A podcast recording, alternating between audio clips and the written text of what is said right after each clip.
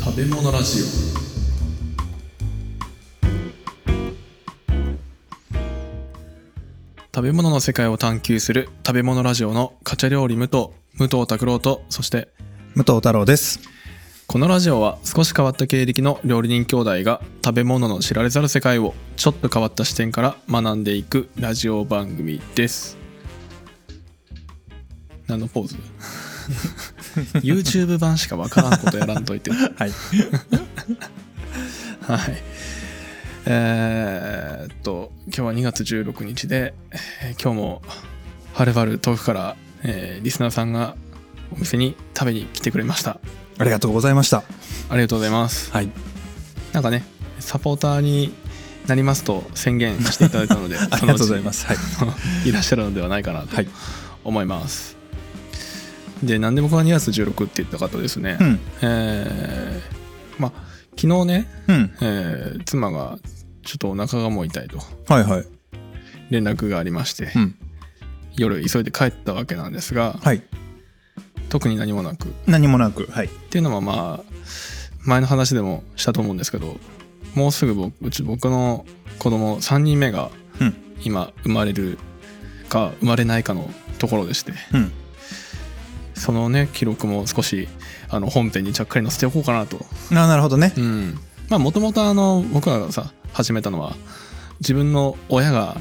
昔どんな話をどんな風にしてたのかっていう、うん。まあ記録としても、えー親が残せる何かとしてうん。始めたというところもあるのではい。これを聞いてるのがね何十年後か にあのまだ見ぬ我が子が聞いてくれるのかはいとは思いっ。てちょっと残しておこうかなとなるほどねた。だそれを思っただけなんではい。いいんじゃない ですか。はいっていうのとねちょうどあのミルクにも関心がねそういうところで向いてきてるので、えーいい機会だなと思って聞いておりますはい。はいということで本編いきますかはい。いいですよ。行きましょう。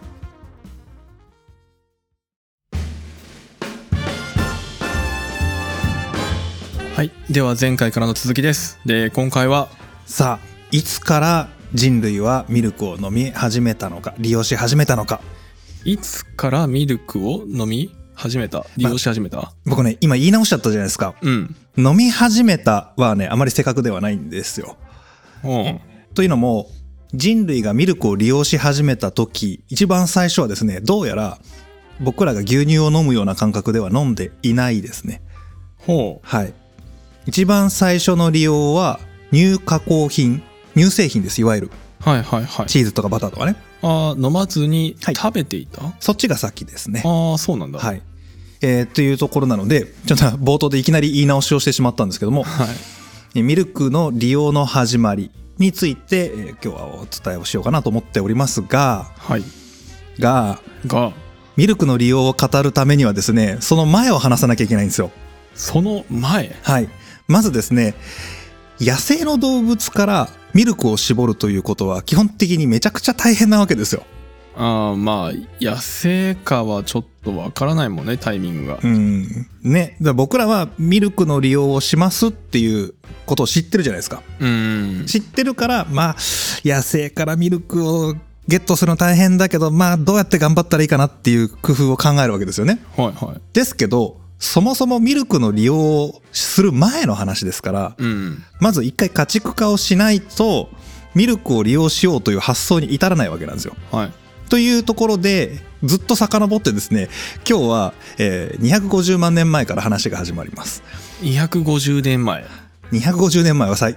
あれや、まだ江戸時代ぐら いかあ そうだよねすごいずずいぶん絶妙な微妙な前からいくなと思っ じゃあて250万年前ね。 250万年、はい。まだホポサピエンス登場してないですね。おおそんな前なのい、はい。まあ、人類の祖先ですね。はい、一番最初、地球上に人類が登場したのは、いつですか人類が登場したのがはい。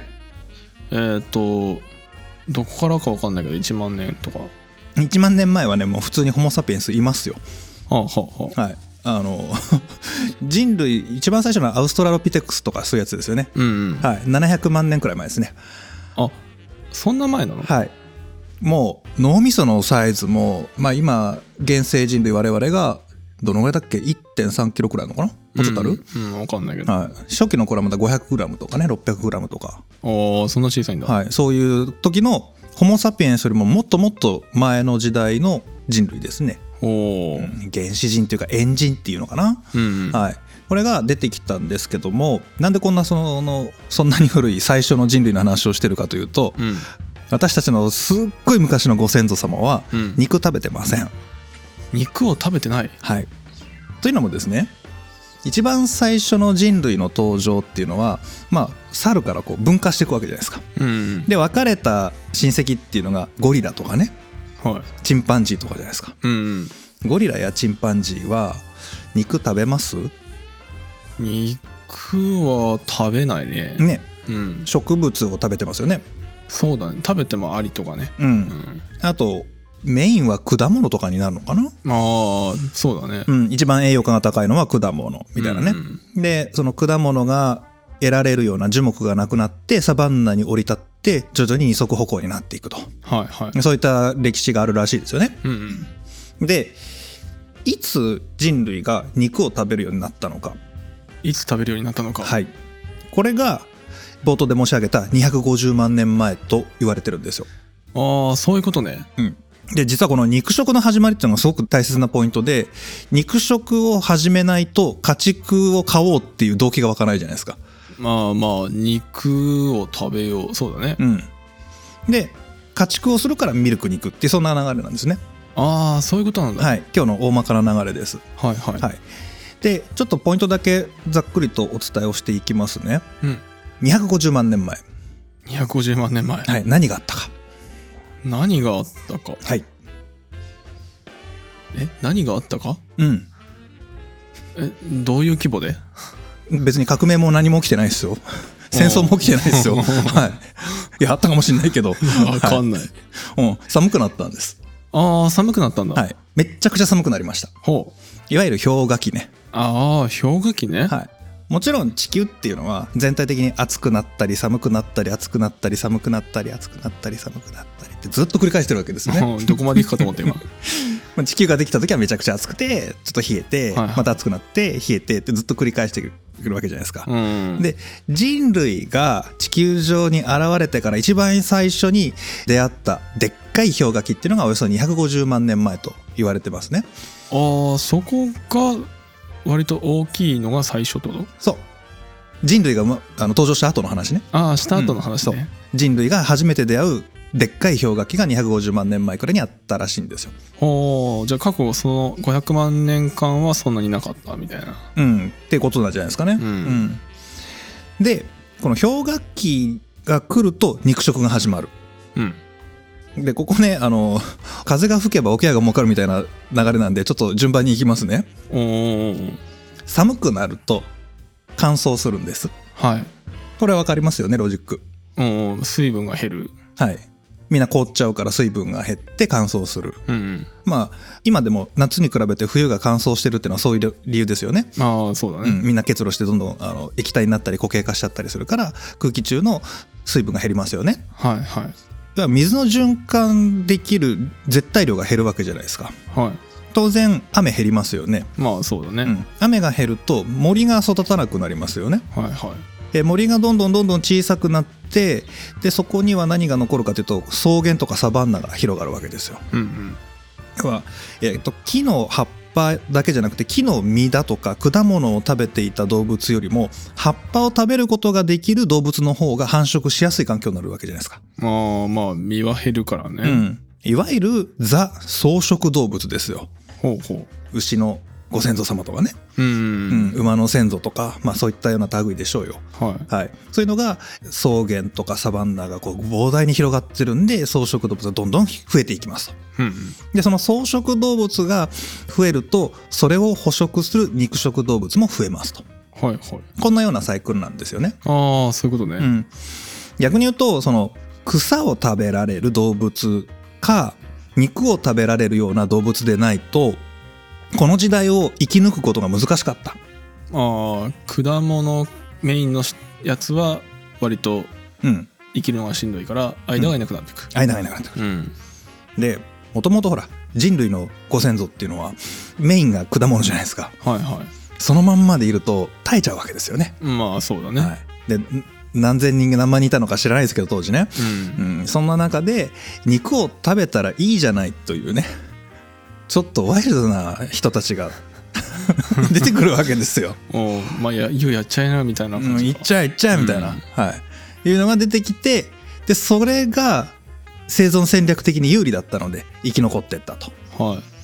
であのちょっと僕も本でちらっと見ただけなんですけど今でも森林ジャングルにいるような猿、まあ、基本的に猿ってあの草食動物ですけど、うん雑食なのでもう本来雑食なんで肉食べられるんですようんうんで食べるんですってへえそうするとあの肉を食べるとめちゃくちゃ大興奮するんだって、そうなんだ、うんいつかその肉食文化みたいなのを調べようと思ってちょっとだけ読んだんですけど、おううん、めちゃくちゃババチクソテンション上がるらしいよ、そうなの、うテンション上がるのん、なんでかわかんないけど、なんでかわかんうないんだ、ん、猿もねそういう興奮をするんですってへうん、そういうのがねあの250万年前くらいにねいたんですよ。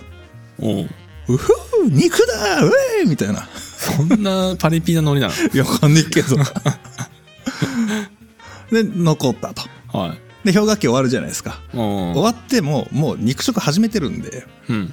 で肉も食べるしえー植物も食べるっていう今の雑食スタイルがこの辺りで確立されるんですね。へえそうなんだ、うん、あの原始時代のことをどういうイメージで見るのかな僕が原始時代のイメージっていうとあの初め人間ギャートルズになっちゃうんだけど知ってる わかんない知らないかほらはじめ人間ゴンとかしかわかんないああゴンもまあまあそうですけどあの原始時代の人たちの漫画で描かれるイメージって、うんなんか骨付き肉持ってかじってるイメージないですかあああるねねあと集団でマンモス倒してるみたいなねあの石の槍ねはい持ってね持ってね、うんもう旧石器時代とかね頑張ってこう大型獣を倒してさ、斧とかねうんうんで肉食べてるじゃないですか食べてるね普通普段の食生活の中に占める肉の割合ってどのくらいだと思います肉の割合、うんえーでも肉1回取ったら結構な量にはなるけど、うんそんな取れないもんねバランス的にそうですね野菜対肉の割合大体どのぐらいか、うん肉の割合まあでも言っても3割とか2割とか肉がおー大体ね5割くらいらしいですよ、え結構食べてる、うへん、その狩猟採集で肉食がこう盛んな地域だとねえ、で、えー魚とかを食べてるところだとトータルで動物性タンパク質取ってるのが6割くらいになったり5割になったりとかはあ変動するらしくて、あそうなんうだ、ん、で、えー逆に肉、えー獣肉だけだと4割とか減ったりとか、うん、うんうんなんかそんな感じなんですってはいはいまあ栄養のバランスとかあるんでしょうねまあそうだろううねん、まあ好き嫌いもあるでしょうし 当時から好き嫌い知らんけどそんな感じなのかな、うんまあ、よくわかんないけど獣を取ってかつ果物も取ってっていう時代がこの氷河期が終わると果物も取れるようになりますからねうんうんこれ両方でバランスを取るっていう時代が続きますうんはいでまた氷河期が来るうんで寒氷期が来る氷河期が来る寒氷期が来るっていうのをまた繰り返していくうんで気がついたらもう完全に原生人類みたいな生活が出てくるはもうホモ・サピエンスの前の時代ね、あ前の時代うん、か、ホモ・エレクトスくらいでもうそれができてるみたいなねその辺のなんか名前の順番を覚えてないのよ僕もわかんない直近の親戚がネアンデルターレンシスくらいしかわかんない、うん、うんとかその1個前がホモ・エレクトスとかなんかその辺だそんな名前じゃなかったっけ忘れちゃった、なんか名前は聞いたことあるぐらいうん、なんかいっぱい出てくるんだよ調べるとへでえ樹形図もすごいいっぱいあってうんうんこんなに人類いっぱいいるのに残ってるのサピエンスしかいないんだねっていうなんか哀愁を感じるんですけ どどういう次元の哀 愁だってさいや興味があったらウィキとかでも載ってるから見てくださいよおすごい数の人類いるから、そうなんだ、なんか5種類とか3種類とかそそんなんじゃないよお十何種類とか20種類とかブワーってあってこんなん覚えられるかいみたいなへえそんな違うんだ、うんなんかそういう風にねいっぱいいるんですってへえでも1万年くらい前にホモ・サピエンスオンリーの世界になってしまうんうんう、ううんん、っていう感じですかねはあ何があったのか分かんないですけどそうだね、はいまあちなみにホモ・サピエンスが出てくるのはこれ幅があるんですけど40万年前から25万年前のどこかみたいなねあーまあ40万年前っていうとさっき言った250万年前から比べたらだいぶ最近 な最近な最近な感じがするけどするけど、うんまあそうですねそうですね、まあ、進化の中で言ったらねうんまあ、これはあのはっきり言って進化の歴史ですからねはいはい、例えば、えー家畜化といえば人類が一番最初に家畜化したのは犬って言われてますけどね、ああ犬なんだはい、狼が家畜化されたのが犬って言われてるわけですよ、ほうほう、うんああなんか最初言ってたねうん、でその犬が家畜化されたのが1万年前から1万1,000年前くらいじゃないかっていうふうに言われてるらしいんですよねああそれでも1万年前以上なんだ、はいへでこれが面白いのが犬は狼族の中の狼のね中の狼の中の亜種なのかえうん狼とは別の種にカウントするのかっていう論争があるらしいんですよ。ああそんな論争があるんだ、はいでなんでこんなのが論争になってるかっていうと、うん進化の歴史からすると犬の寿命とか個体数考えたら1万年だと種に分かれないよねっていうねそうな亜種レベルだよねっていう、のああそうなんだ、うん要はホルスタインとジャージー種ぐらいのこういう感じじゃなんじゃないのっていううん、うんうんうん扱いっていうのが、その1万年ってそういう長さらしいんですよ進化の歴史では、うん、はいまあそうねさっきの3桁ぐらいだからね、うん、ちょっと桁が違いますよっていう話ね、はいはいはいまあ、どうでもいいんだけどさ大丈夫 遠ざかってはない遠ざかってはない遠ざかってはない、うん、はい700万年前から今1万年前まで来たんで、ああそうね、はいだいぶ来たね、はいえーっとちょうどね犬が家畜化されただろうと言われてる1万1,000年前から1万3,000年くらい前までの間っつったかな、うんうんえー、大体そのくらいから徐々に人類は集落を作って定住生活をし始める、ほうああ集落を作るんだ、うん、それまでね集落を持っていなかったらしいんですよね。えそうなのうん、まあ集団行動はもちろんしてるんでしょうけど、ああじゃあチンパンジーとかと一緒で移動したりするんだ移動したりする要は家を作ってそこが村だよって言ってそこを拠点としてそこから遠征に行くとかねうん旅して帰ってくる場所があるとかうんそういうような生活スタイルが出てくるのが紀元前1万年くらい、紀元前1万年、うん、今かうんら1万2,000年くらい前ですよね。はいはい、うんまあ、要はね犬が家畜化されるのって定住かそれに近い生活をして初めてなんですよね。ああまあ移動が大変だもんうね、んあんまり連れてっちゃうと結局犬の家畜化なんていうのはうん主に番犬ですから。ああ番犬なんうだ、ん、で狩猟のお手伝いをしてくれる狩りのお手伝いをしたりか、うんもしくは自分の持ってるものを、えー野生動物から守るっていうそういう役割ですよねほうほうほう面白いのが犬が何から守っているか敵は何かほう狼なんだよね すごくね今の前振りそうかなと思ったけ ど本当に狼なんだな狼に襲われるから狼の家畜化した犬で戦うっていう、ああまあ目には目を的なねうん、対抗できるそう戦力なんだねそう魔物に襲われるから魔物を手なずけた召喚獣で戦うみたいなまああれも言 えば言うわまあいまあ魔物だもんねそうね立立場が違うだけでそうそうそう、うんイフリートはねそういうやつですねまたふいいろいろ出してくるな ごめん今俺頭の中あのファイナルファンタジー浮かんでた、ああそっちねそうはい世代かな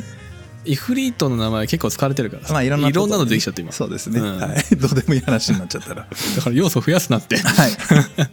はい、 じゃあ紀元前1万年頃の家畜化の始まりの元の話ですね元の話元の話まず定住化が始まりましたよっていうのねああはいはいで今回その家畜化なのでおそらくその定住集落ができましたよっていうのは世界中のあちこちで生まれたんだと思うんですけど、うん今回は主に、えー肥沃な三日月地帯の話をします。肥沃な三日月地帯はい、これあの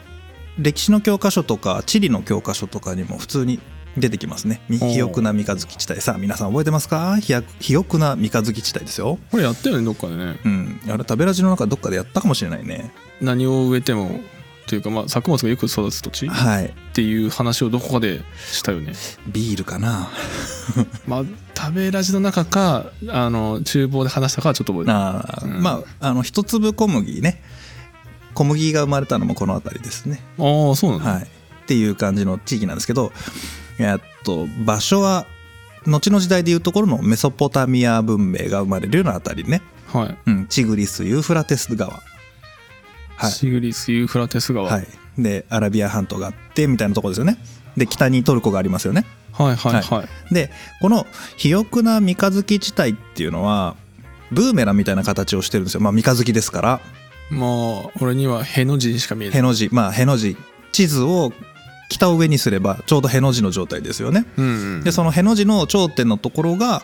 えーチグリス川ユーフラテス川の上流域の山脈のあたりね、はいはういん、トルコの、えー南東部っていうんですか、うんうんうんうんで左側が地中海なんで地中海沿岸今のシリアとかあの辺ですよねああはいはいはいで右側は今のイラクイランかちょっと覚えてない、うんイランかなのあたりになるんですけどこれ山の名前がついていてその右側の右辺ですねへの字の右辺の部分がザグロス山脈っていうのなんですねザグロス山脈、はい、その山脈の麓がすごく豊かな土地なんですってへえ、でその左側ねこれが地中海沿岸とトルコの、えー南東部ねうんうんにあたるとこここはあのタウルス山脈っていうのがあるんですけど、はいはい、はい、この辺りがすごく肥沃な土地なので、えー肥沃な三日月地帯というふうに言われてますね、はあ、はい三日月には見えんけどうな、ん、強引に見て 目を細めてチカチカチカチカするとなんとなく三日月に見えるから、無理くり感がすごいけどまあまあ角度を変えたらね、うん、まあ、例えとしては共通なあれかもねへの字って言っても分かんないもんね、うん、まあへの字でもいいでしょ日本人にしか分かんないかう、ら、はい、まあいいでしょう、はいはいはい、 この、えーへの字の部分のうん北のあたり、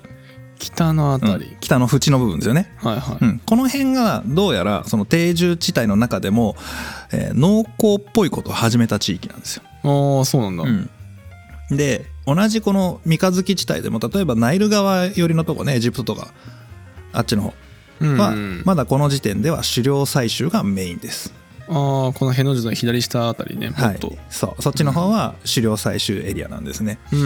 んっていうのは、えー豆とか麦を植え始めるんですけどそれを植えてまあある種ほっとっても育つような土壌だったり水の環境がないといけないわけですようんうんだってまだ農耕を始めるところだからそんな技術ゼロですからね、まあそうだね、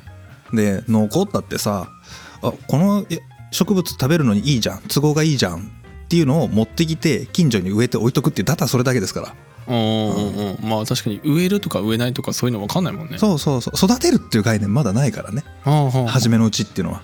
まあそれそうだよねうんで誰かがそれをちょっとやり始めるみたいな程度でしょうんうでそれが、えー、と豆とか麦の栽培を始めたとされているのが紀元前9000年頃9000年頃はいはい1万1000年前ねはいはいはいですでこの時これでさ農耕社会が始まるぞっていくかと思っちゃうかもしれないんですけどうん違うんですよ違うんだ断然狩猟採集なんですへえ狩猟採集のままなんだ、うんほとんどは狩りをしたり森に行って果物や木の実を取ってくるのがメインほうでもそれって不安定じゃん不安定だねだから木は持ってくるの大変だけど豆とか麦だったらね言ったら雑草みたいなもんだからうん食べられる雑草を近所に置いとこうよそしたらなんか取りに行けない時天気が悪いとかさなんか嵐が来たとかうんいう時に便利じゃんはいはいだから狩猟採集の補助ほう農耕ってそういうスタートなんですへえバッファーみたいな感じだねうん予備予備本当に予備本当に指だね、はい、で植物の方でその補助食品の製造みたいなことをこうふわっと始めるわけですよね。はということは狩猟の方でもそれやりたくなるわけですよ。い、うんうんうんあ当時はもうガゼルを取りに行くとかね野生の牛とか、えー羊とかをこう狩りに行くわけですよ。はうん、それもなんか気の弱そうなね、いうんうん、やつとかあの子羊とかを捕まえてきてうんでこうに縄で縛って庭先に置いといたら困ったらそいつ潰せばいいよっていうね。まあまあ確かに探すところからって毎日大変だもんうね、ん、たまたま買いに行ったらねうん取れちゃったうん捕虜にしてきたうん買っとくかみたいな感じまあそうかあくまでも補助うんうんうんっていう感じなんですよ。まあ貯蓄の代わりだもんねはい、うんこれが紀元前9000年から8000年の間のこの大体1000年間ぐらいなんでね。はいはいで面白いのはこの1,000年間ぐらいのね遺跡をこうずっと並べて調べていくとですねうん徐々に徐々に家畜の方が数が増えていくんですって。家畜の方が増えていく、うん、要はね遺跡を掘り返すと動物の骨が当然出てくるわけですよ。はまあ、日本で言ったら貝塚ですね。いうんうんうんで動物の骨を見ていくと初めの頃はほとんどが野生動物。ほうで紀元前8,000年くらいになってくると野生の動物が減ってうん骨骨がねで、えー出てくる骨はもうほとんど家畜化された動物に変わっていくああその判断はつくんだねそうあじゃあちょっとその話しときましょうかねほうえっと家畜化されたかどうかっていうのを遺跡から出土した骨で判定するポイントっていうのがあるんですよポイントがある、まずねあのー家畜化されると基本的にサイズがちっちゃくなる、あうんまあそれは食料問題を考えたらそうでしょうよあはいはい、はい、自由に野山を駆け回ってる方が当時を考えれば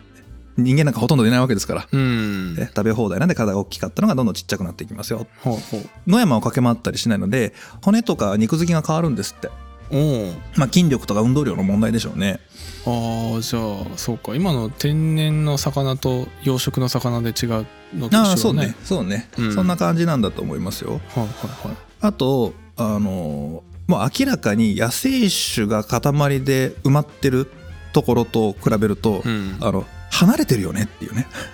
あー離れてる、あの地層とかを調べていくと野生種ってこの辺りにメインにこう生活してたっぽいよねこのエリアだよねっていうのが分かるらしいんですよ、うん、うんうんそこからここまでめっちゃ遠くないって、ああそっかポケモンと一緒かこんなめっちゃ遠いのに、うん狩りしても連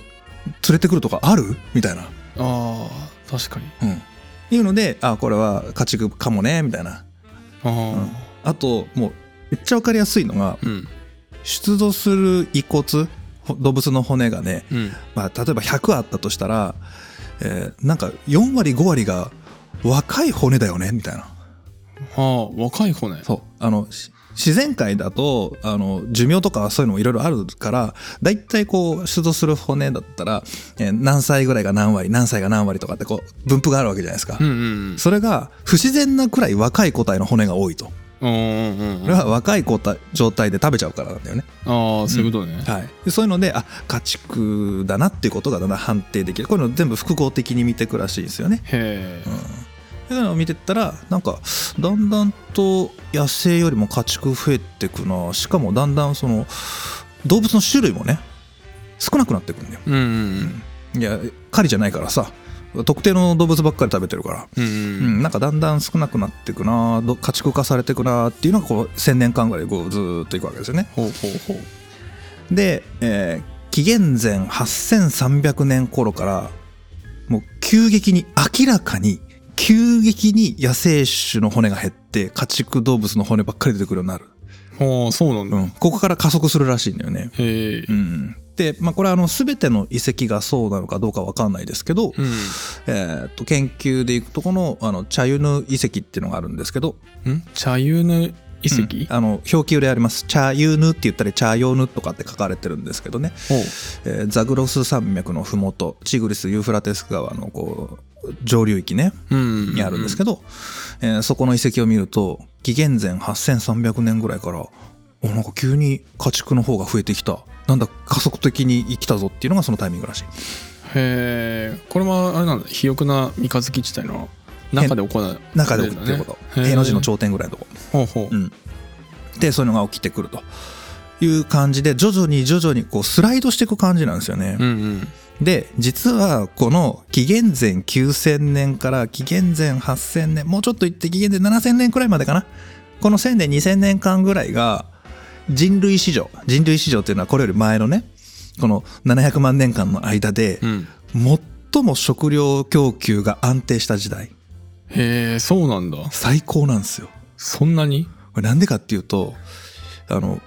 もう僕らは農耕牧畜社会じゃないですかはいはメインがねいうんもう狩猟採取に頼って暮らしてる人の人口の方が少ないですよね。少ないねこの時代の人たちって狩猟採集もするし農耕牧畜もするっていうあのダブルなんですよへえだからどっちもできるからめっちゃ安定してるんですよね、ああまあそうだろうねうんこういう時代ですねうん、で徐々に徐々にこれがなぜか農耕牧畜の方にぐーっと寄ってくほぐーっと寄ってくで紀元前7000年頃になるともう遺跡発掘するともうほぼ9割強ぐらいが家畜になっちゃああ9割か、う、ぐらいまでいっちゃうんですってへえ羊とヤギと牛とイノシシね、うんうんう、ん、もうこのぐらいに全部揃ってんだねもうそろ揃ってんだね揃ってんだね7000年紀元前7000年ってめっちゃ前だもんねめっちゃ前今から9,000年前くらい、うん、うん、にはもう羊もヤギも牛もイノシシも家畜化されてそれが、えーその4つを合わせるともう9割くらい占めるよっていう話ねはあなんですよそうなんだここまでがざっくり家畜化が始まっていく流れねうんうんちなみにさっきあのチップスで言おうと思って言うタイミング逃しちゃったんだけうど、んうん、うん、山の名前ちょっと言ったじゃないですか、山の名前、うんえーっと一つがザグロス山脈ねザグロス山脈、はい、あの中東の方にビヨーンって伸びてるでっかい長いやつねああペルシャ湾の上あたりのやつね、そうそうですうんそうです、はい、で、えータウルス山脈、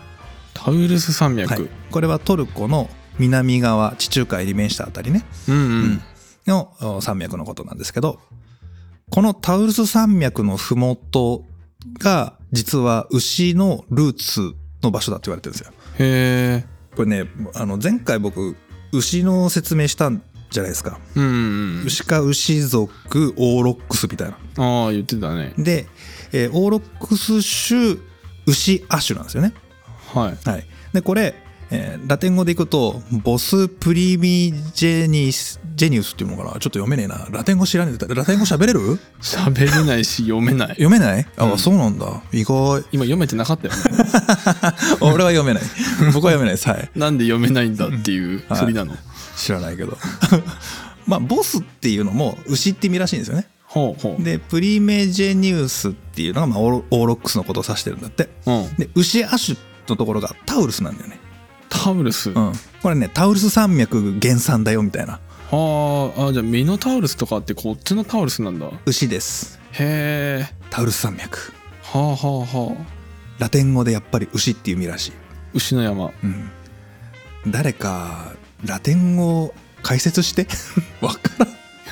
逆にここの部分でラテン語の解説って何を求めて るいや何も求めてないけどな のん求かめだって読み方もわからんしねだってボスも牛の意味だしさタウルスも牛って意味なんでしょなんだろうねなんだろうねよくわかんないなまあ直訳したらこれしか訳せないとかそういう話じゃないのかなまあ牛族オーロックス種牛亜種だからまあどっちも牛入ってるからいいのかなうんまあ日本では橋と橋みたいなそういうこととかあそういうことかあななんかあるじゃんなんだっけあとなんだっけ若い牛と若くー牛若くない牛とってなんか肉の文化にある韓国だっけあ中国だっけあのインドヨーロッパ語族もそうですよね基本的に目牛とお牛は違うみたいな、ね、うん食べる部位を分けて考えるから、うん、言葉もそれに合わせてできたけど日本って牛は牛だからっあそうですね解像度が違うって話ねていう話あったよね、うんあったあったそういう感じなのではないのかだどうなんだろうねって発祥の地でしょうん絶対ざっくり牛ってことないでし ょわかん ないちょっとその辺は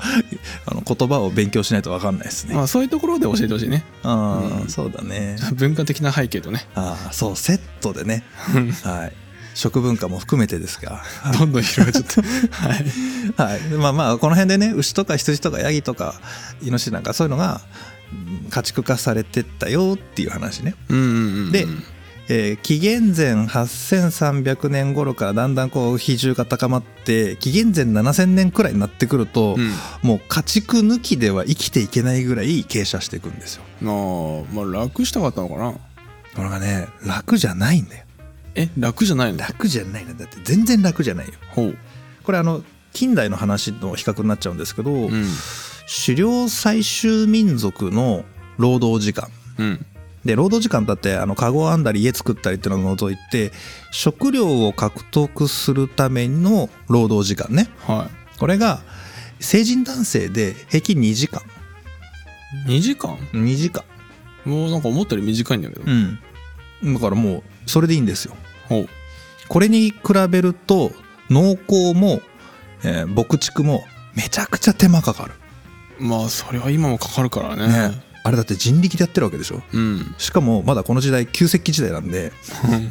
道具全然揃ってないわけですよ現代人行ったら多分ねもう一瞬でバグると思うまあだろうねなんかな縄を確保するにも柵を作るにしてもすごい労力かかりそうだもんねまあ縄あったと思うけど下手すると縄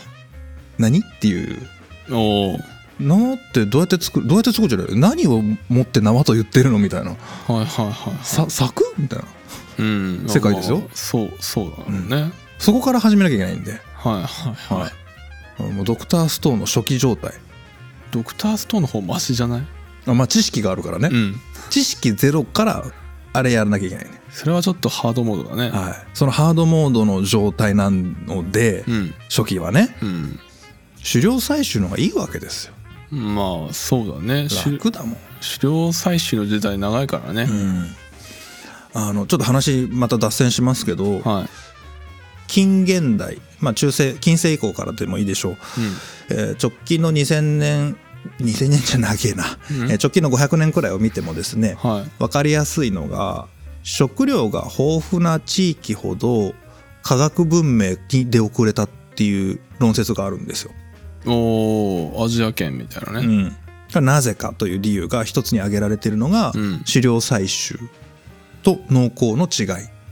おー要は農耕牧畜っていうのはすごく手間がかかるので効率化をしたいだから道具を作らなきゃいけないいろんな工夫をしなきゃいけないっていう、まあ、足かせをはめられてるんで頑張りますとうんいうことなんですってはいはいに対して狩猟採集っていうのはそれがいらないわけですようん自然さえ豊かならば狩猟採集の方が食生活豊かなんですうんうんうん冷蔵庫いらないいらない森行きゃいくらでもあるんだからタイだねそれうん、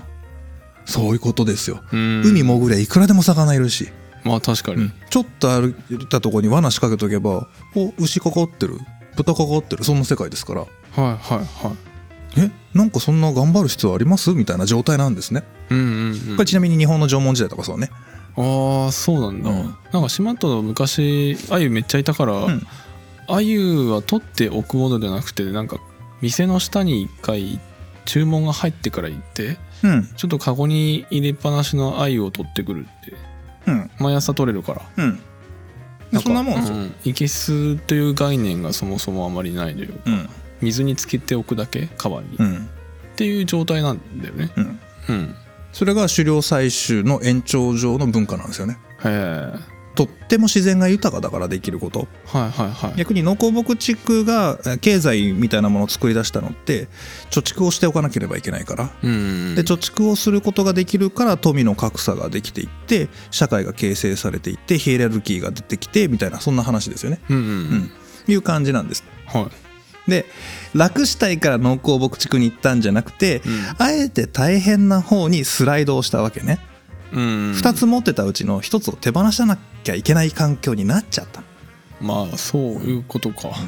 言い換えると狩猟採集できる環境がなくなったっていう言い方の方がいいかな、まあなくならないと人間楽な方に流れるはずだから、はい、取れなくなったということだね取れなくなったもううん単純な話、さっきも言いましたけど狩猟採集と農耕牧畜のコンボですよねうんうん過去最高の食料供給じゃないですかうん、はい、食料が増えると人口は増えるんですよはいはいは食料が減ると人口が減るいうんこれも絶対真理ですね、そうだね、うん人口が増加すると資材が必要になりますよね必要になるね、はいうん、もう分かったと思います。もう前のシリーズもその前のシリーズも同じこと言ってるからね。うん、なんかゴマのシリーズでもなんか文明滅びる時大体このパターンなんですけど近隣の森林伐採しまくるんですよ。はいで木になるのがうん木の実だったり果物だったりするじゃないですか。うん木の実の元の木切っちゃってるのね。切ってるねうんであの森がなくなったからそこにいる、まあ、ガゼルとかね鹿みたいなやつとかが住めなくなるわけですよ。はいはいはみんないなくなっちゃう。いうんでどんどんどんどん草原化する。はで草原で生きていけるのはいわゆる羊ヤギ牛みたいなこう草食動物ねい、ああ草をちゃんと食べれるんですねそうしかも草を食べるやつの中でも馬じゃないのよここはおおお馬さんはね半数できないのはいはいはいはいだからめっちゃ食べるんだけどエネルギーをその食べ100キロ食べたうちのたわわかんない比率知らない適当だけど10%か20%をエネルギーにして残りの大半を出しちゃうわけじゃん。うんうんうんこれねあの半数動物は100食べたらもう8090エネルギー化できるわけですよ。おーおーおーうん、だからここれがあれだよねペガサスが絶対に不可能な理由だよね。ペガサスうん空想の動物でペガサスとかユニコーンっているじゃんこう角がビョーンってなってるの。あ ユニコーンか角出たねあれもし馬にあんな角つけるとあの骨粗しょう症でぶっ倒れるっていうそんなのあんの話でエネルギーが足りないのよ、ああ摂取できる量が少ないからってうこん、あんなに立派な角をつけられるってことはあれだけのカルシウムが必要じゃないとうんうんカルシウムを形成するだけのエネルギーが必要なわけでしょはい草だけでそれは無理はーあじゃあ鹿はできるってことはそういうことしかもカルシウム不足なんだけど彼ら半数動物なんであの骨粗しょう症になりながらずっと補給し続けられるっていううんうんだから鹿は OK なの、ああじゃそういうことねそうなんですよはいはいはいでここでその家畜の中でも特に半数動物が重要だよっていうことになってるわけですね。へうん、もう獣はいねえわ果物は取れねえわえうんもう頼るべきは半数動物しかいませんよねっていううんうんうん状態なんですよね。はいだからこの時点で狩猟採集から農耕牧畜に変わったっていう言い方は適切じゃないな両方持ってたうちの狩猟採集が使えなくなったので農耕牧畜中心になっちゃった致し方なしはいてかまあ自分のせいかそうですよ森林伐採 ねああそうかこんだけ前になると今までその森林伐採ではい建物がとかこう自然災害が増えて住めなくなったパターンはあったけど、こうんこまで古いとその取るものがなくなって食べ物がなくなるっていう、はいもっと致命的なミスになるんだねそうなんですよこれね僕自分でこのあの原稿を書いて台本をまとめてる時にね、うんはあ、人間って1万年前も今も同じことやってるなって思っちゃいましたよ確かにね、日本で言ったらあの近代化始まった明治頃からですよねはいこのぐらい1800年代から1900年代にかけて世界的に食料供給量増えましたよねうんうんうん食料が増えれば当然人口増えるんですよはい増えた方があの戦闘するにしても集団の力も強くなるんでいいわけですから、うんうんまあ、単純に餌が増えれば、えー人口が増えますとうんでそれをどんどんどんどん増やしてカバーするためにもっともっと食料を作りますエネルギーをどんどんどんどん取ってきますうん森林も伐採するし新しく見つけた石炭資料もどんどん使いますはい周りからなくなってきてますねまあそうだね、うん大切にしてるとかではないからね単純にあるものを使い続けた結果だからねで使い続けて山がどんどんなくなってうん開かれて町になってったら、あれ食料どうやって取んの今みたいなまあ大変だねこれもねそうなんですよね、これ彼らはどのようにしてそれをクリアしてきたかシンプルに牧畜に思いっきり依存するっていうねことをしたわけですよはいはい、はい、紀元前7000年から6500年の間ぐらいこの500年間の間ってこの誤差っていうのは集落ごとにタイミングがずれるからっていう意味らしいんですけどうんだいたいこのくらいの時期に本格的な家畜依存生活が確立したとはあ家畜を飼うことってもはや家畜依存になっちゃってんだ思いっきり依存するもあ う食生活もそうだし、はいもう骨の髄まで使い切るみたいなねーうん皮も使うし毛皮も使う毛も使うしみたいなのでもう彼らなくしては人類生きれませんぐらいに依存していくっうんていうことなんですよね。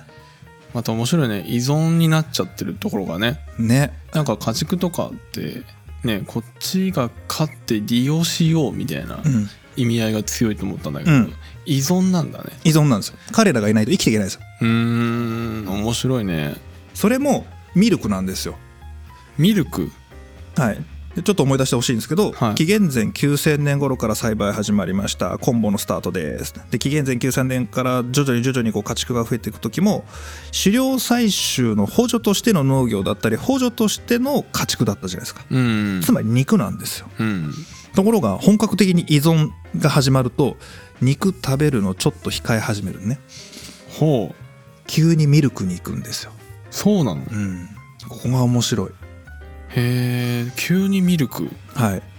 これねなんで農耕牧畜っていうのはミルク利用の開始とこう同期するかって話なんですけどはいまずこの当時メインの家畜となっていた羊ヤギ牛っていうのは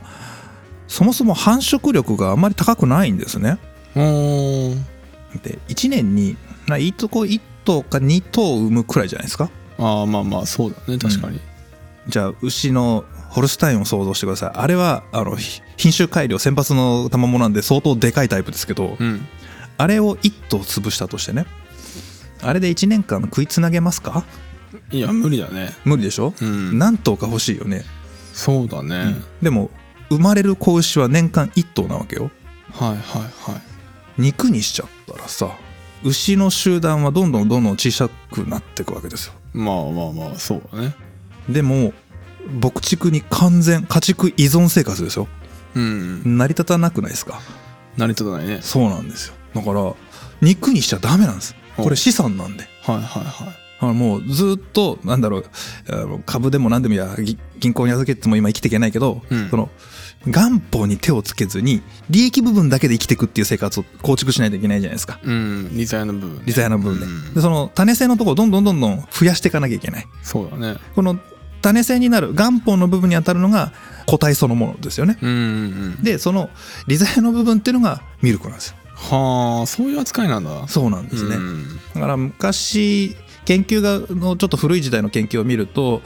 肉食が始まりでミルクの利用が始まったのはもう一小説あって紀元前3000年くらいなんじゃないかとか、えー紀元前4000年くらいなんじゃないかとかいろいろ小説あったんですけどうん今んとこ最新の研究だと紀元前6500年頃うんだから、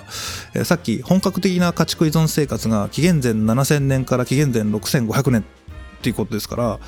もうほぼ同時期にミルクの利用が始まっている。はで、それはイコール乳製品っあうんうんっていう感じなんですよね。ああここで乳製品が前に出てくるんだねそうなんです。うへで、うん、そのミルクの利用の始まりを特定するのってめちゃくちゃ大変だったらしいんですよ。えほっていうのがそのもし生乳ね生のミルクを飲むような生活だったりとか例えば乳搾りね搾乳とかだけを考えていくと、うんもう搾乳に使われる容器って木桶とかそういうの使ってないんですよでもちろん土器なわけないんですよねうほ土器なんか抱えて乳搾りやったら重くてしゃあないうんまあまあ、うん確かにねであの牛は横から搾るけどいヤギとか羊って結構後ろから絞ったりするんだってああまうあん映像で見る限りは確かに後ろの方だね、 であ比較的あの小ぶりなわけじゃないですか、うんあのとこに土器を置くとかねしかも動くしあいつらああ確か不便でしゃあない、にまあ土器自体もでっかいからね、うん、なんですよねだからあの推定ですけど当時おそらく搾乳の時に使われたその容器ね、うんミルクの容器は皮袋じゃないかと言われてるんですよ、おー皮袋、うん、皮で作った袋だったら水も漏れないし、えーペシャンともできるしぶら下げられたりするんで便利じゃないですかはいはいはいであ多分そうだねってことで大体皆さんあの研究者の方もそれで見解は一致するんですけど、うん困ったことに皮袋は遺跡で残りっこないんですよ、まあタンパク質とかの塊だからうね、ん、もうみんななくなっちゃうんで、うんこれは難しいぞって言ってんで、えー壁画に残ってるのは紀元前5000年くらいのこの辺にあるよねとかこのレリーフとして彫刻に残ってるのは紀元前4000年くらいこれにあるよねみたいなとこでこうずっと文化的なとか考古学的に調べてたんですよはいそしたらとある学者さんイギリスの方ですけどいやもうとりあえず同位体分析しようぜってほう同位体分析とねもっと簡単に言うとミルク特有の乳脂肪の痕跡があるとうんこれはあの調べると分かるとへえ、科学的に調べたら分かるとほうでこれを全部の遺跡で全年代調べれば大体特定できんだろって言 ってまあそうかもしれんけど全部やったんだね、で1998年だったかなくらいにその研究って研究っていうか発掘調査というかうん実験というかうんいうのを始めて10年間ぐらいかけておよそ2200のあの土器を調べたんです。ほそれもエリアが例えばトルコだとかえー中東だとかアラアラビア地域だとかあれもずーっと遺跡という遺跡をずっと回ってねうはいは採集してきて片っ端から調べるというんとんでもないことをやってのけたわけですよ、そうだね、はい、そして2008年出ました最古の遺物ほう紀元前6500年頃トルコの北西部から出土された土器陶器かなこの陶器に乳脂肪の痕跡があったとへえあれ皮袋じゃないんだ陶器にちゃんと乳脂肪ついてんだうんみたいな話なんですよはいはでこのどうやらその陶器というのがおそらくミルクの保存かチーズを作るのに使われてたんじゃないかっていうねいうーん感じなんですよねはいはでしかもその陶器が見つかった遺跡のゴミ捨て場っていうかないわゆる貝塚みたいなところですよねいうんうんそこにある、まあ、いわゆる家畜の骨牛だったああ牛なんだ、うんへ羊でもヤギでもなくて牛だったえでもともと定説では羊とヤギが先に家畜化されたしミルクの利用も羊とヤギが先だっただろうと言われていてうんそこから数百年から千年くらい遅れて牛のミルクが使われるようになったというふうに言われていたんですよ。うんところがもう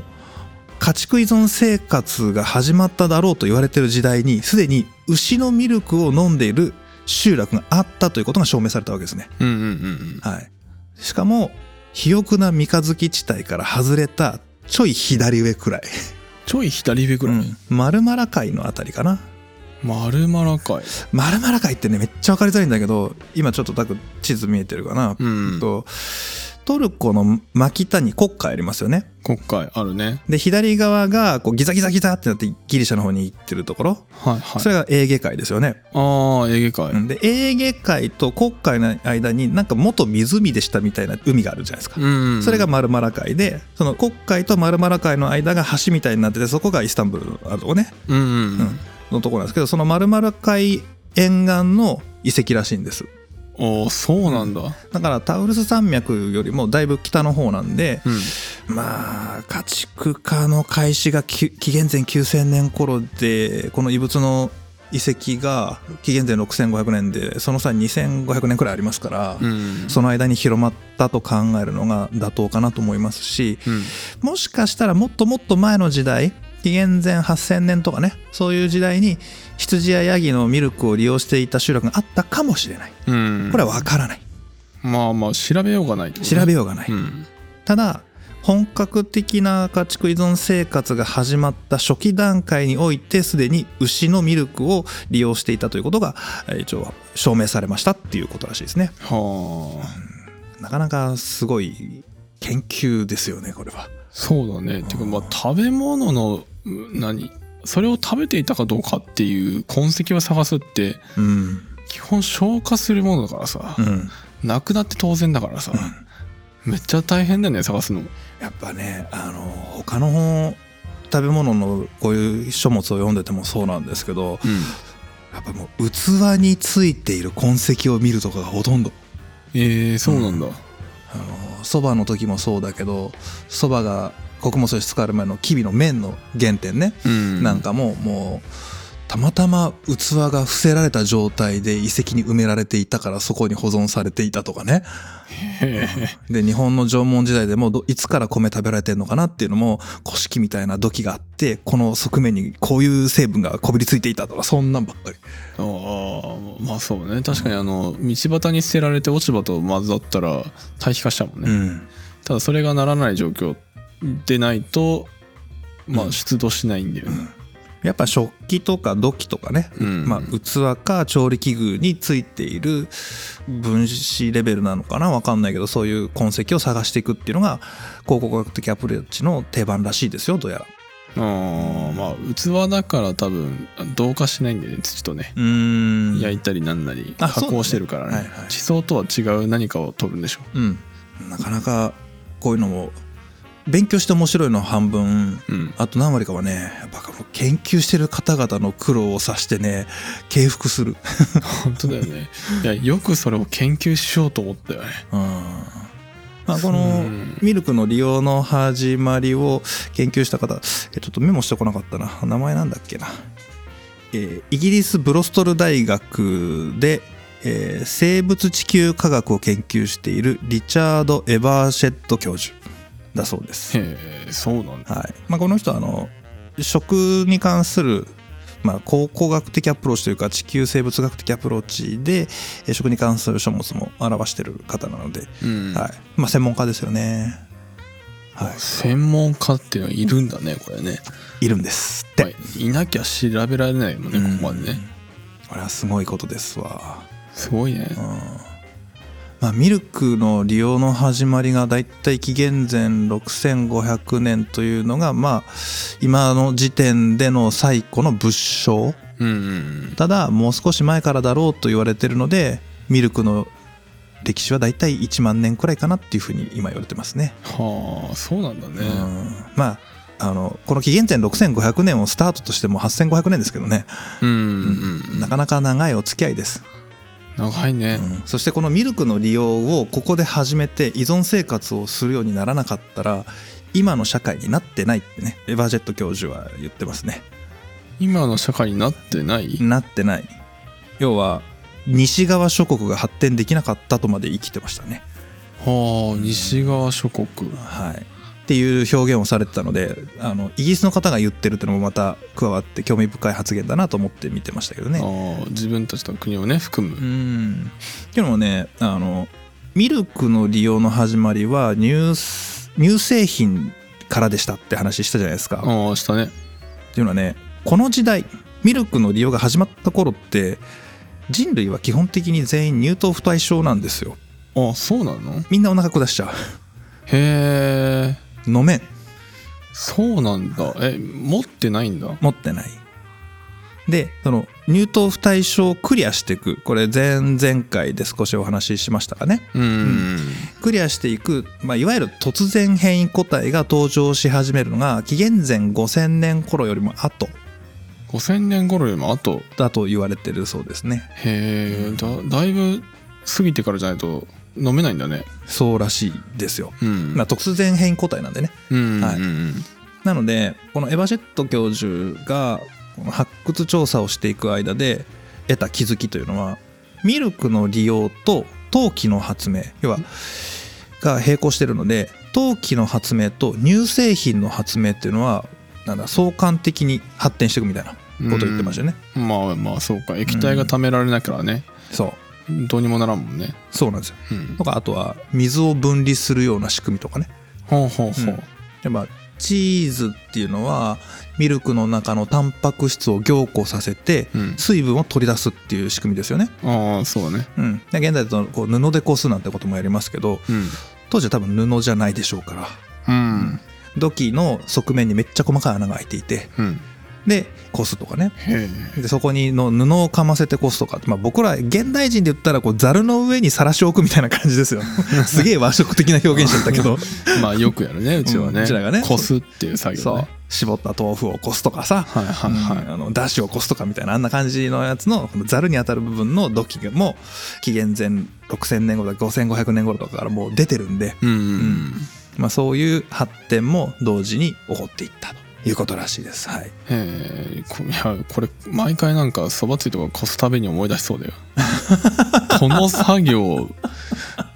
こんな前かあんな前からやってたんだよなっていううん元土器かみたいなざるまああの土器に穴開けてうん蒸気通すとか水を通すっていうのは割とこの辺からなはあったんじゃないですかなんか、うんあーいやなんか今度から食べ物のところよりもむしろその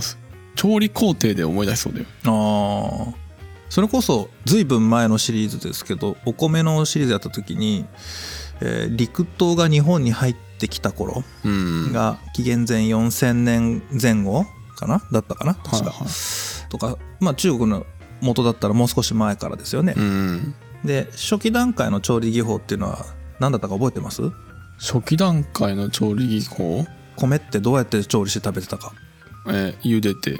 蒸してたんだよねあ蒸してたかうん古式で蒸してたっていう話覚えてますああーあったね古式って今で言ったら蒸し器と思ってくださいようんで皆さん今横着して蒸す時にさ鍋の中にざる入れてとかやるじゃないうんだから古式ってあんな感じで土器に穴開いてるわけですよねほうほうほうほ鍋のになる土器そこに水入れてもう一個二重の土器置いてその土器は穴だらけみたいな、うああそうなんだうんでそこに布に当たるもの藁で編んだのかなんか分かんないですけど、うんそういうの置いてその上にお米を置いて蒸す、ああそういう方式で蒸してたうんだ、んまあ直置きかもしれないけどそうやって蒸してたっていうことらしいんですよね、へえ、うんだから、えっと食の調理技法、えー製造とか加工ですよねうんが進展してくるのと同時に道具も進展してくるうん、これは行ったり来たり行ったり来たり相互関係で相関関係を持ってちょっとずつ進んでいくっていうのが見られるそうですねはあなんかすっげえ超古代の話をしてるからさい今日ミルクあんまり出てきてないけどやだからミルク利用の始まりだからうんほらミルク利用始まったじゃないですか、始まったねうん、始まったところがゴールなんです今日の話は、ああはいはいまあまあそうか、うん、ミルクの利用がおぎゃーまでがゴー ルなんでわかりますはいはいはいあなたのお子さんと一緒ですよ今母体の話してるんです まだ生まれてない生まれてないで今うんミルクがおぎゃーって生まれたとタイミングなんでそれは出番少ないですよそうだね確かにねそういうことですそっか前回までが事前の事前の情報で今回はまあメインになる前の事前の情報の部お分、ぎね、ゃーと生まれるまで誕生の物語うああそういうことねなんかあれだねこのさっきの話の中のさはい萩山にした話あったじゃんんうんうん日本の話だけど萩山って言ったのははい木材をね使ってっていうもうもうあの森林伐採して食料があの狩猟ができなくなったみたいなありましたねはいこれがいわゆる今世界規模で起きているあらゆる問題と同じ流れなんだなっていうのは改めて感じたうんその SDGs をやる羽目になったっそうですねなんていうかのはなんかあれだね何いろんな資材とか資源を使い切ろうとしているのではないか使い切った後地球規模だとうん代替する場所がない逃げる場所がないそうなんですよ再生するまで全てに時間がかかるものばっかり、森林を直す以上に時間がかかるみたいな感じなのかなーなんてだからちょっと焦焦ってるかなり緊急度合いが高い感じがするっていうのはそうなんですよねこういう過去があるからうん余計感じるのかなーなんてなんとなちょくその話に乗っかるとですねうんそれこそメソポタミア文明だからもう少し時代後ですね紀元前3000年ぐらいの話ですか、うん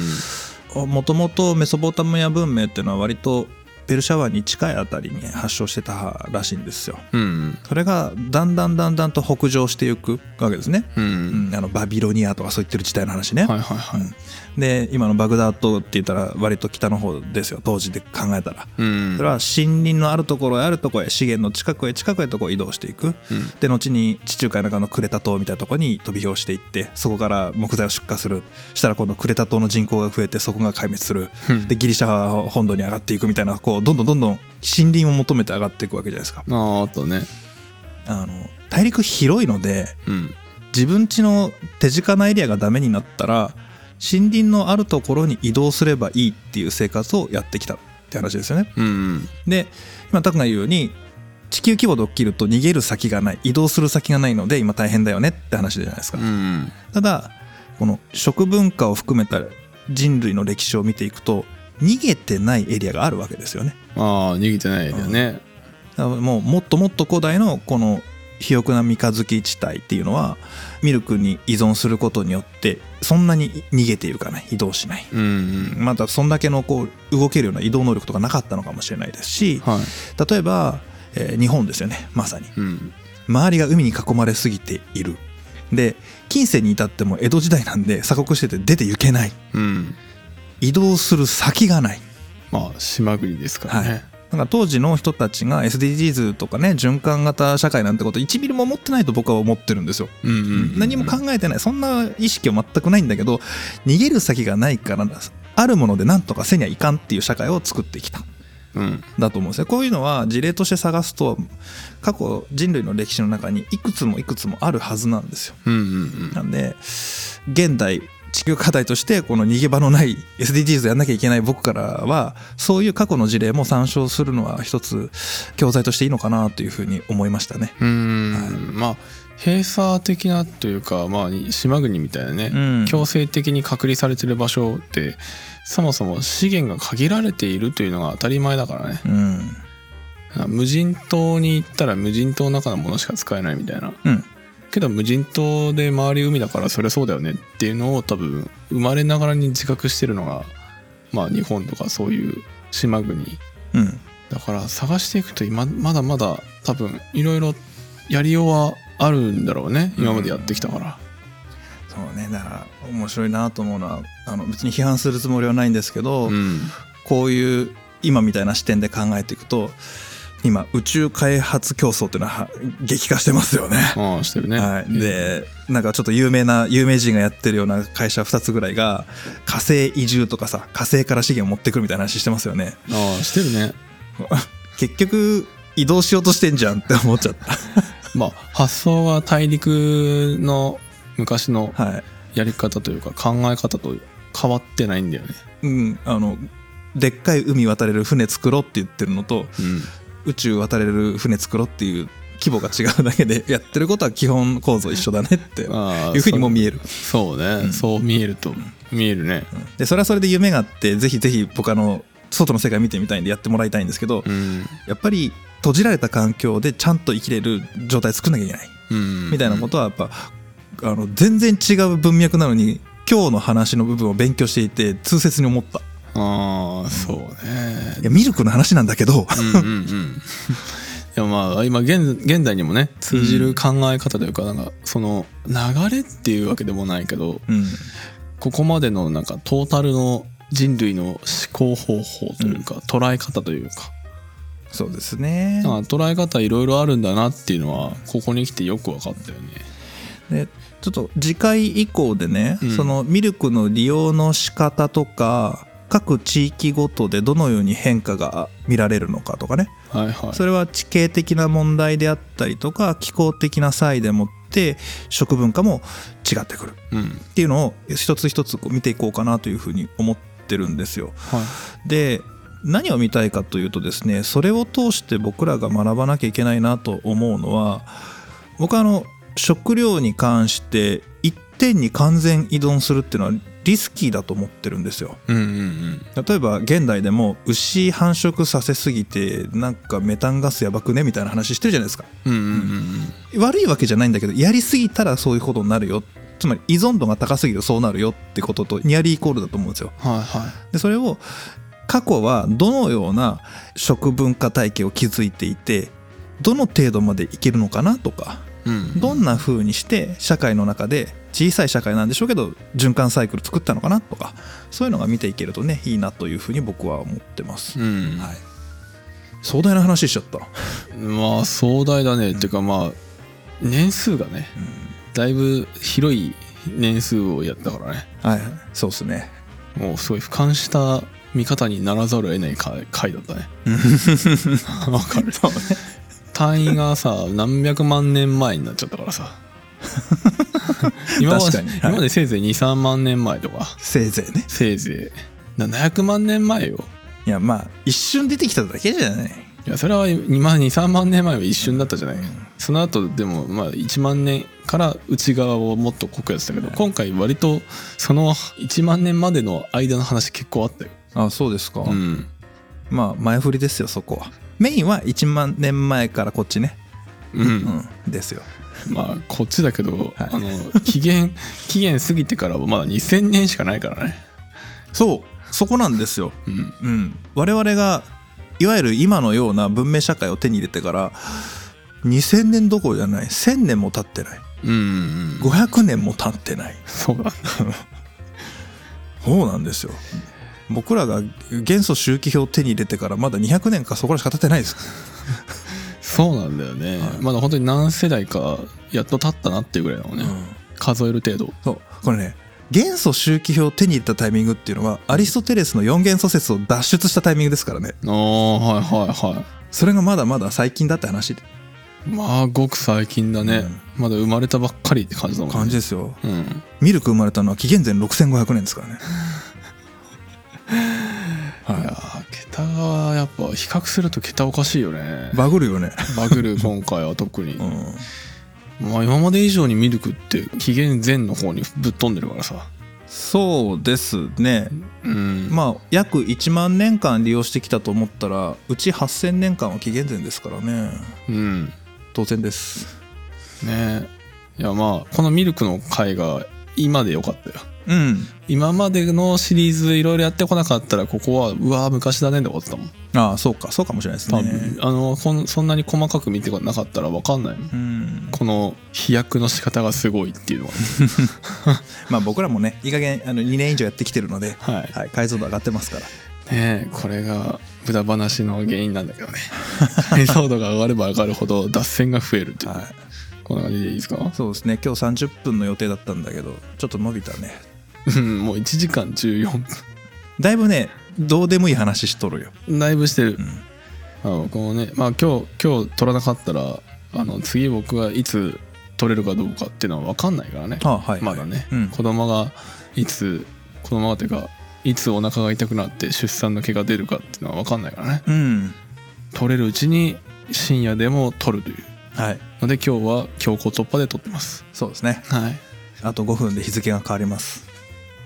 昔に比べれば早いけ どね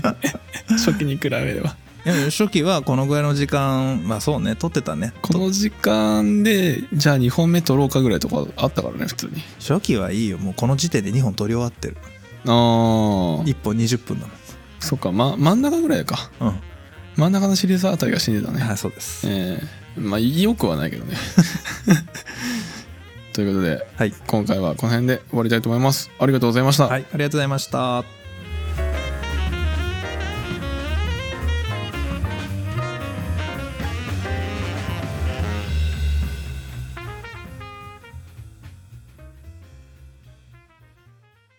あー、聞こえますか聞こえますかどうぞ。こんにちは。食べ物ラジオサポーターのブルルです。食べ物ラジオでは活動を応援してくださるサポーターを現在募集しております。皆様のサポーターの会費は無糖兄弟の本題や機材などに使わせていただいてます。詳細は概要欄またはホームページをご覧ください。サポーターコミュニティでお待ちしてます